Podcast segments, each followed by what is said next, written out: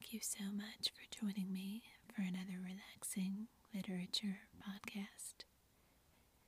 Today we're beginning part two of the book Little Women by Louisa May Alcott. This has also been published under the title of Good Wives. This is chapter 24 Gossip.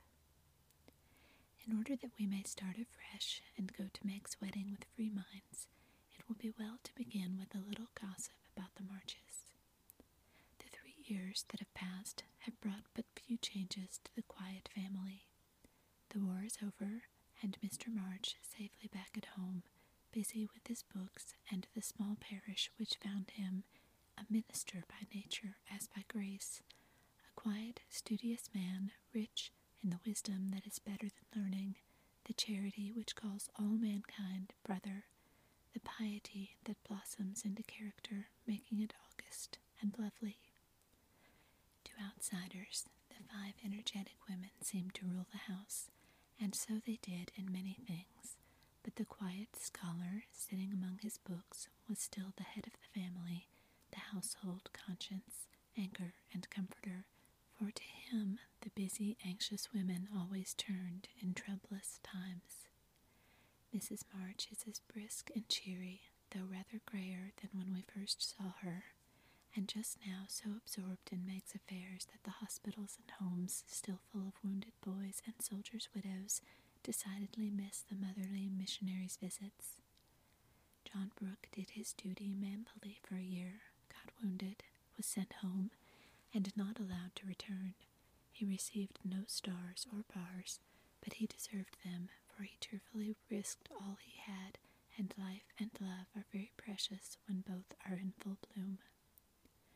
Perfectly resigned to his discharge, he devoted himself to getting well, preparing for business, and earning a home for Meg. With the good sense and sturdy independence that characterized him, he refused Mr. Lawrence's more generous offers and accepted the place of bookkeeper, feeling better satisfied to begin with an honestly earned salary than by running any risks with borrowed money.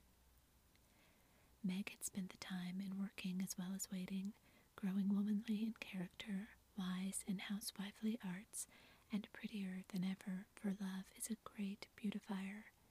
She had her girlish ambitions and hopes, and felt some disappointment at the humble way in which the new life must begin. Ned Moffat had just married Sally Gardiner, and Meg couldn't help contrasting their fine house and carriage, many gifts, and splendid outfit with her own, and secretly wishing that she could have the same. But somehow envy and discontent soon vanished when she thought of all the patient love and labor John had put into the little home awaiting her and when they sat together in the twilight, talking over their small plans, the future always grew so beautiful and bright that she forgot Sally's splendor and felt herself the richest, happiest girl in Christendom. Jo never went back to Aunt March, for the old lady took such a fancy to Amy that she bribed her with the offer of drawing lessons from one of the best teachers going and for the sake of this advantage, Amy would have served a far harder mistress. So she gave her mornings to duty, her afternoons to pleasure, and prospered finely. Jo meantime devoted herself to literature, and Beth, who remained delicate long after the fever was a thing of the past.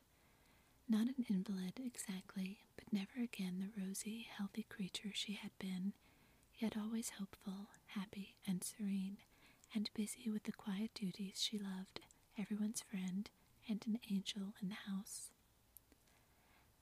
As long as the spread eagle paid her a dollar a column for her rubbish, as she called it, Jo felt herself a woman of means, and spun her little romances diligently. But great plans fermented in her busy brain and ambitious mind, and the old tin kitchen in the garret held a slowly increasing pile of blotted manuscript which was one day to place the name of March upon the roll of fame.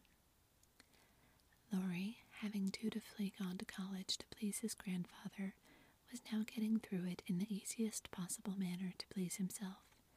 A universal favorite, thanks to money, manners, much talent, and the kindest heart that ever got its owner into scrapes by trying to get other people out of them, he stood in great danger of being spoiled, and probably would have been like many another promising boy if he had not possessed a talisman against evil in the memory of the kind old man who was bound up in his success, the motherly friend who watched over him as if he were her own son, and last but not least by any means, the knowledge that four innocent girls loved, admired, and believed in him with all their hearts.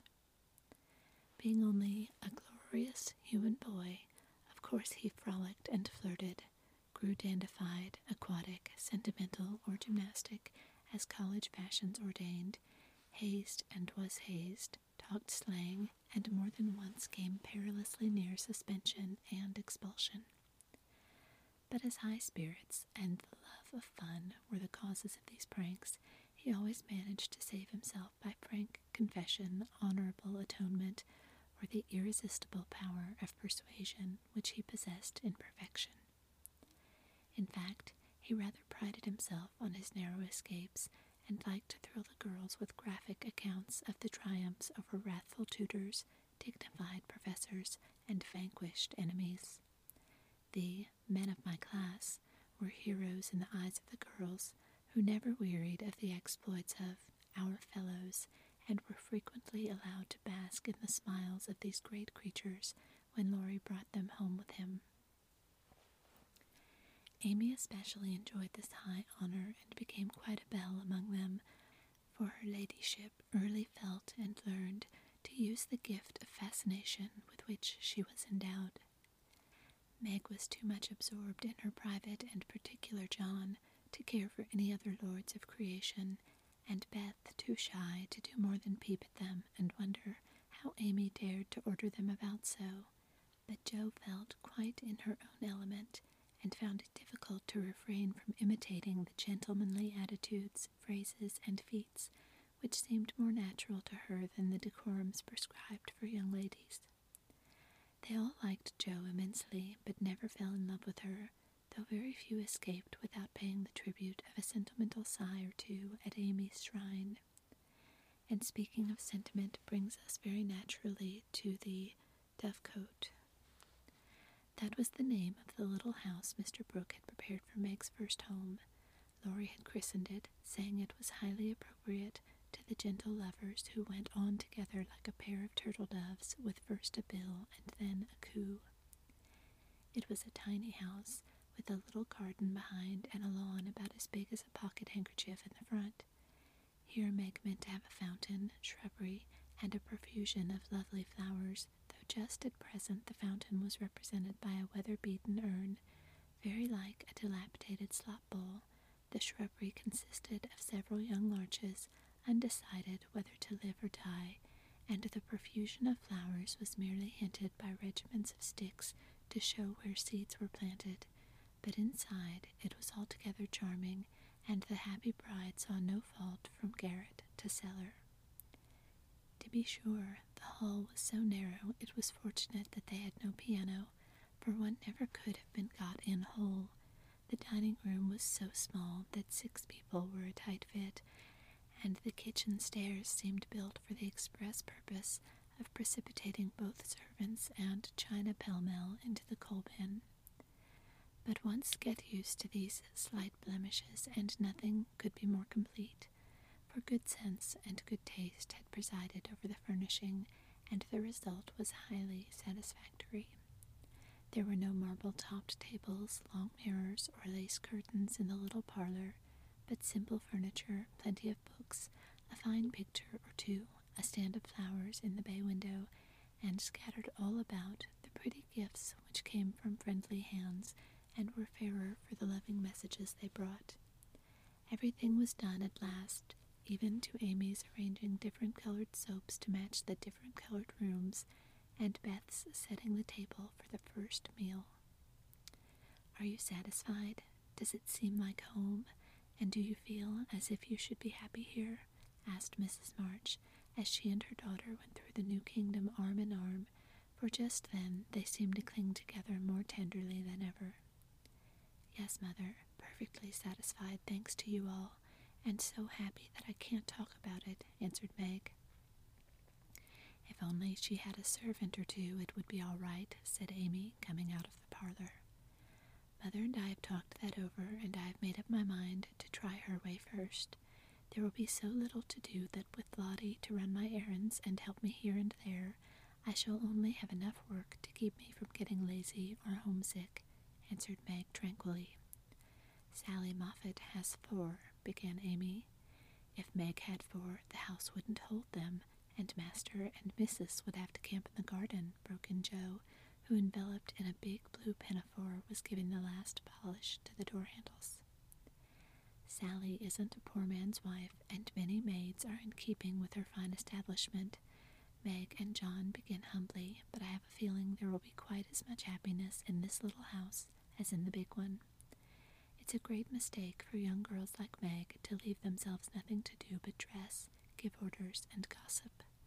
When I was first married, I used to long for my new clothes to wear out or get torn, so that I might have the pleasure of mending them, for I got heartily sick of doing fancy work and tending to my pocket handkerchief.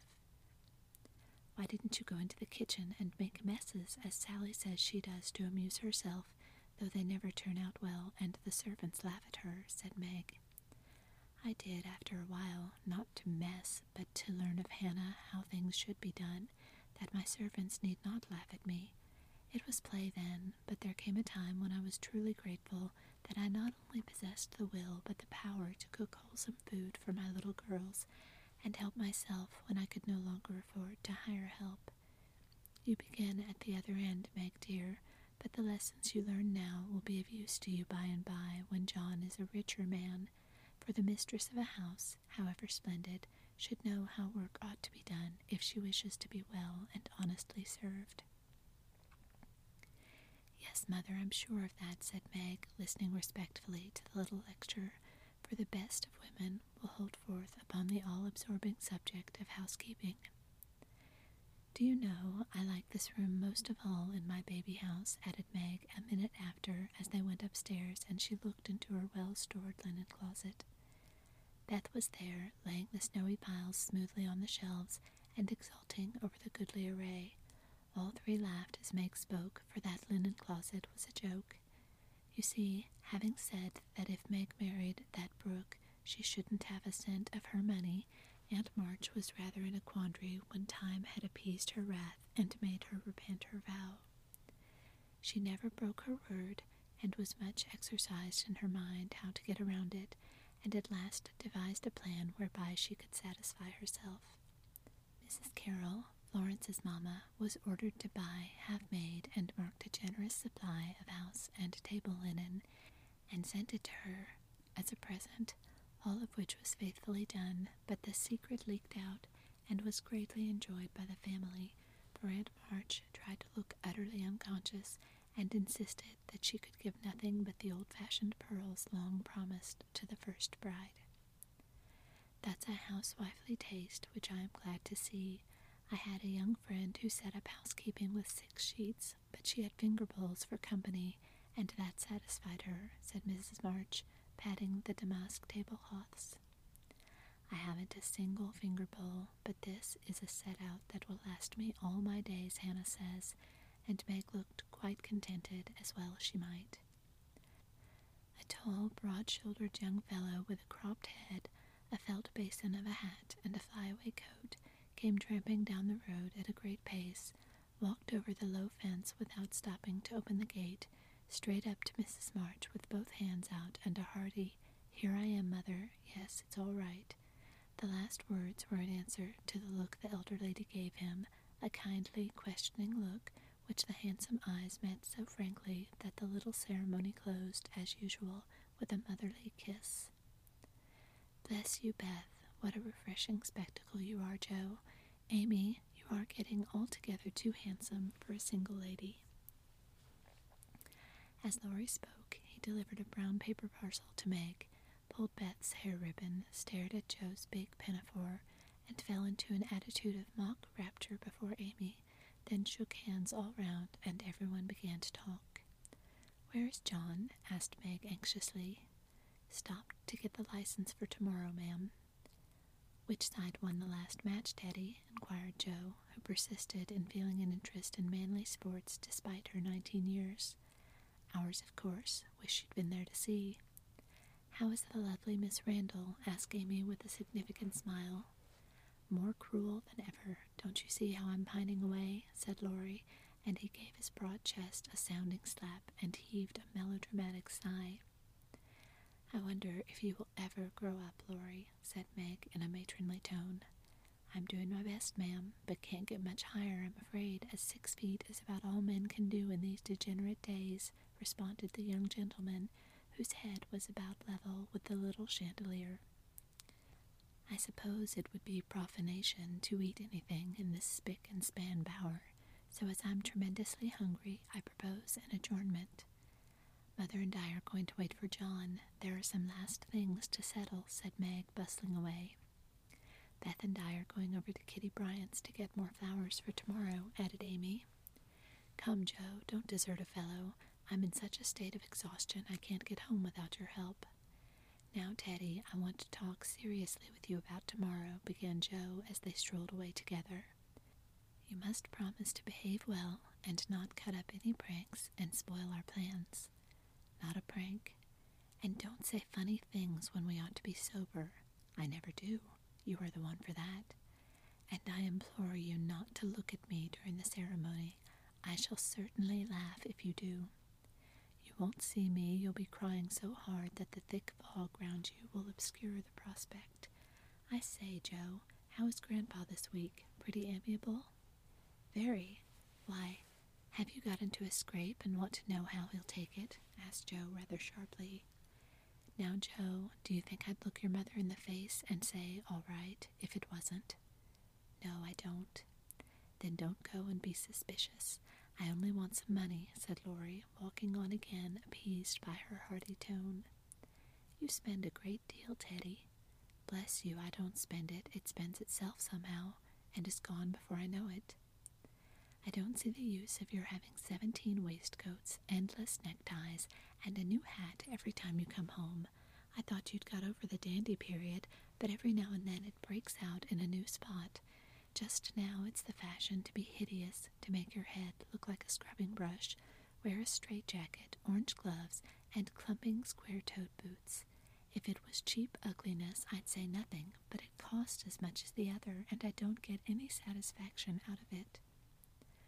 Laurie threw back his head and laughed so heartily at this attack that the felt hat fell off, and Jo walked on it, which insult only afforded him an opportunity for expatiating on the advantages of a rough and ready costume as he folded up the maltreated hat and stuffed it into his pocket. Don't lecture any more, there's a good soul. I have enough all through the week and like to enjoy myself when I come home. I'll get myself up regardless of expense tomorrow and be a satisfaction to my friends.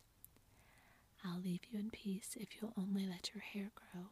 I'm not aristocratic, but I do object to being seen with a person who looks like a young prize fighter, observed Jo severely. This unassuming style promotes study. That's why we adopted, returned Laurie, who certainly could not be accused of vanity having voluntarily sacrificed a handsome curly crop to the demand for quarter inch long stubble. By the way, Jo, I think that little Parker is getting really desperate about Amy. He talks of her constantly, writes poetry, and moons about in a most suspicious manner. He'd better nip this little passion in the bud, hadn't he? Oh, of course he had. We don't want any more marrying in this family for years to come, Mercy on us, what are the children thinking of? And Jo looked as much scandalized as if Amy and little Parker were not yet in their teens. It's a fast age, and I don't know what we are coming to, ma'am. You are a mere infant, but you'll go next, Jo, and we'll be left lamenting, said Laurie, shaking his head over the degeneracy of the times. Don't be alarmed. I'm not one of the agreeable sort. Nobody will want me, and it's a mercy for there should always be one old maid in a family. You won't give anyone a chance, said Laurie, with a sidelong glance and a little more color than before in his sunburned face. You won't show the soft side of your character, and if a fellow gets a peep at it by accident and can't help showing that he likes you, you treat him as Mrs. Gummidge did her sweetheart, throw cold water over him, and get so thorny no one dares touch or look at you. I don't like that sort of thing. I'm too busy to be worried with nonsense, and I think it's dreadful to break up families so. Now don't say any more of it. Meg's wedding has turned all our heads, and we talk of nothing but lovers and such absurdities. I don't wish to get cross, so let's change the subject. Whatever his feelings might have been, Laurie found a vent for them in a long, low whistle and the fearful prediction as they parted the gate. Mark my words, Jo, you'll go next. Chapter 25 The First Wedding The June roses over the porch were awake bright and early on that morning, rejoicing with all their hearts in the cloudless sunshine, like friendly little neighbors as they were. Quite flushed with excitement were their ruddy faces as they swung in the wind, whispering to one another what they had seen, for some peeped in at the dining room windows where the feast was spread, some climbed up to nod and smile at the sisters as they dressed the bride, others waved a welcome to those who came and went on various errands in the garden, porch, and hall, and all, from the rosiest full-blown flower to the palest baby bud, offered their tribute of beauty and fragrance to the gentle mistress who had loved and tended them for so long. Meg looked like a rose herself, for all that was best and sweetest in her heart and soul seemed to bloom into her face that day, making it fair and tender, with a charm more beautiful than beauty. Neither silk, lace, nor orange flowers would she have, I don't want a fashionable wedding, but only those about me whom I love, and to them I wish to look and be my familiar self. So she made her wedding gown herself, sewing into it the tender hopes and innocent romances of a girlish heart. Her sisters braided up her pretty hair, and the only ornaments she wore were the lilies of the valley, which her John liked best of all the flowers that grew.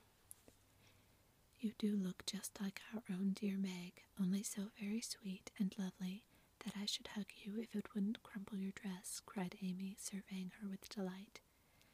Then I am satisfied, but please hug and kiss me, everyone, and don't mind my dress. I want a great many crumples of this sort put in it today, and Meg opened her arms to her sisters. Now I'm going to tie John's cravat for him, and then stay a few minutes with father quietly in the study and Meg ran down to perform these little ceremonies and then to follow her mother wherever she went, conscious that in spite of the smiles on the motherly face, there was a secret sorrow hid in the motherly heart at the flight of the first bird from the nest. As the younger girls stand together giving the last touches to their simple toilet, it may be a good time to tell of a few changes which three years have wrought in their appearance for all are looking their best just now. Jo's angles are much softened. She has learned to carry herself with ease, if not grace. The curly crop has lengthened into a thick coil, more becoming to the small head atop of the tall figure. There is a fresh color in her brown cheeks, a soft shine in her eyes, and only gentle words fall from her sharp tongue today. Beth has grown slender, pale, and more quiet than ever. The beautiful, kind eyes are larger, and in them lies an expression that saddens one, although it is not sad itself. It is the shadow of pain which touches the young face with such pathetic patience.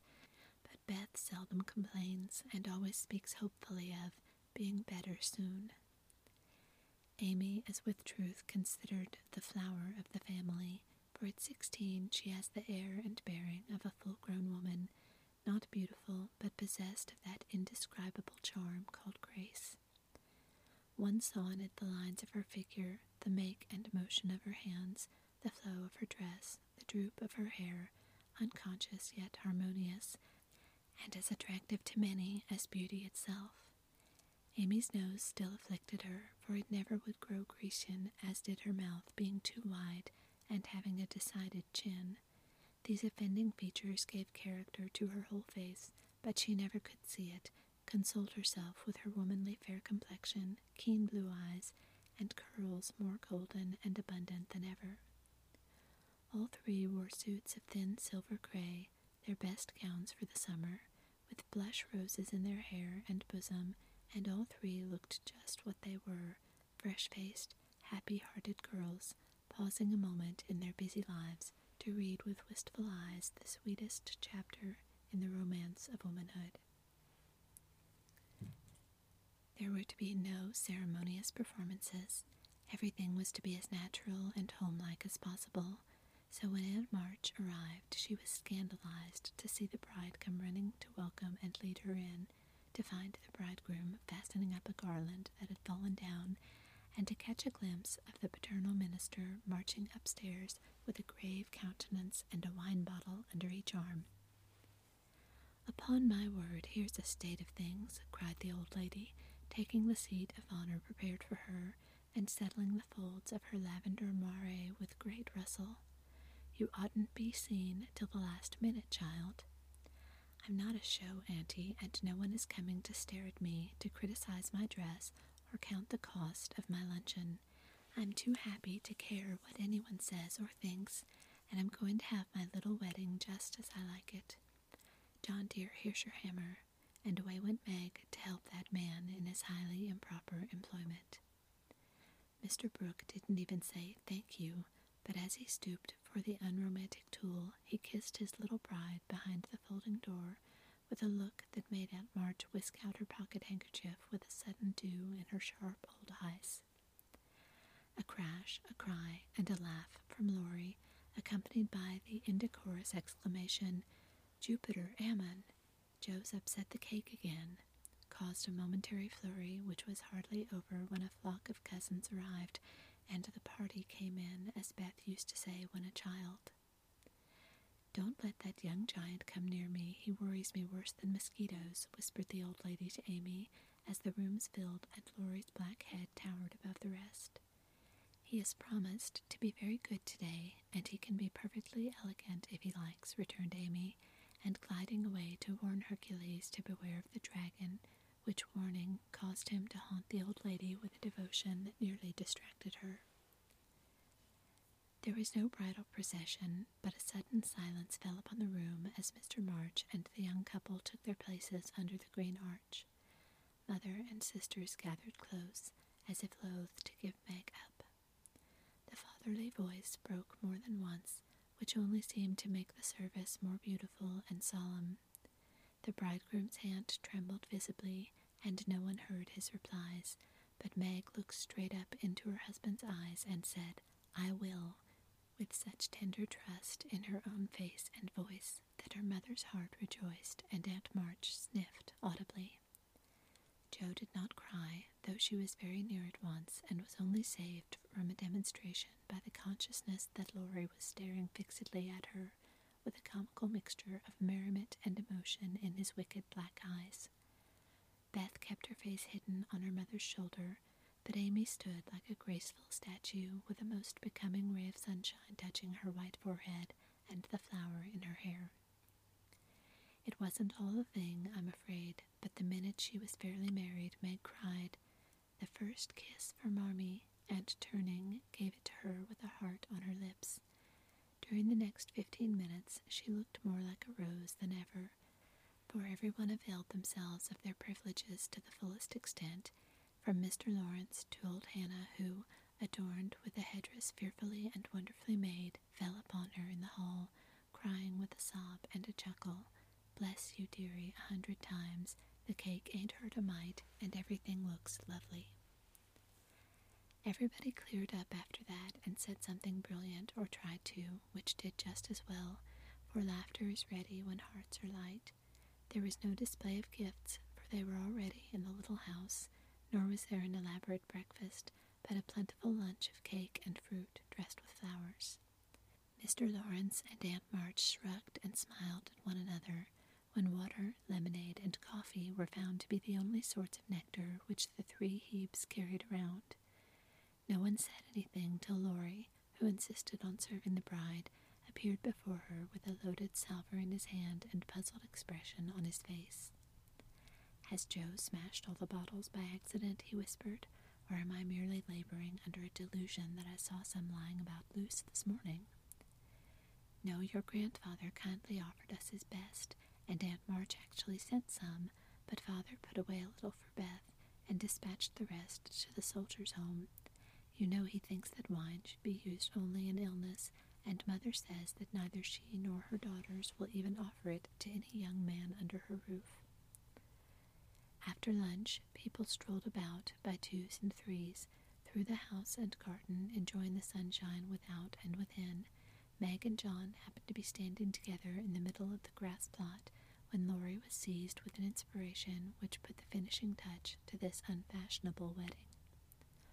All the married people take hands and dance round the new made husband and wife as the Germans do, while we bachelors and spinsters prance in couples outside, cried Laurie, promenading down the path with Amy with such infectious spirit and skill that everyone else followed their example without a murmur. Mr. and Mrs. March, Aunt and Uncle Carroll began it. Others rapidly joined in, even Sally Moffat, after a moment's hesitation, threw her train over her arm and whisked Ned into the ring. But the crowning joke was Mr. Lawrence and Aunt March, for when the stately old gentleman chassed solemnly up to the old lady, she just tucked her cane under her arm and hopped briskly away to join hands with the rest and dance about the bridal pair, while the young folks pervaded the garden like butterflies on a midsummer day. Want of breath brought the impromptu ball to a close, and then people began to go.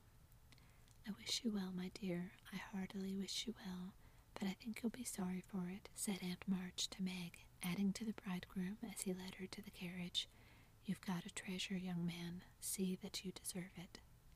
That is the prettiest wedding I've been to for an age, Ned, and I don't see why, for there wasn't a bit of style about it, observed Mrs. Moffat to her husband as they drove away.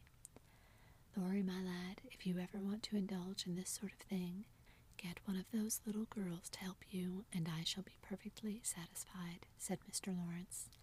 I'll do my best to gratify you, sir, was Laurie's unusually dutiful reply as he carefully unpinned the posy Jo had put in his buttonhole. The little house was not far away, and the only bridal journey Meg had was the quiet walk with John from the old home to the new. When she came down looking like a pretty Quakeress in her dove colored suit and straw bonnet tied with white, they all gathered about her to say good-bye as tenderly as if she had been going to make the grand tour. Don't feel that I am separated from you, Marmee dear, or that I love you any the less for loving John so much, she said, clinging to her mother with full eyes for a moment. I shall come every day, father, and expect to keep my old place in all your hearts, though I am married. Beth is going to be with me a great deal, and the other girls will drop in now and then to laugh at my housekeeping struggles. Thank you all for my happy wedding day. Goodbye, goodbye. They stood watching her with faces full of love and hope and tender pride as she walked away, leaning on her husband's arm with her hands full of flowers and the June sunshine brightening her happy face. And so Meg's married life began. Thank you so much for joining me for another relaxing literature podcast. This has been Good Wives by Louisa May Alcott, otherwise known as Part 2 of Little Women, chapters 24 and 25. If you're enjoying this podcast, please consider supporting to help me improve the quality and help me keep up my three episode a week schedule. You can find me on Patreon at patreon.com forward slash relaxing literature, where you can also find a list of the many benefits that I offer to my $5 a month patrons. Please also feel free to let me know if there's another benefit that you'd like me to throw in. You can also follow me on Instagram at Relaxing Literature and on Twitter at Relaxing Lit ASMR to leave your comments, questions, and suggestions on what you'd like me to read next. Thank you so much for listening, and good night.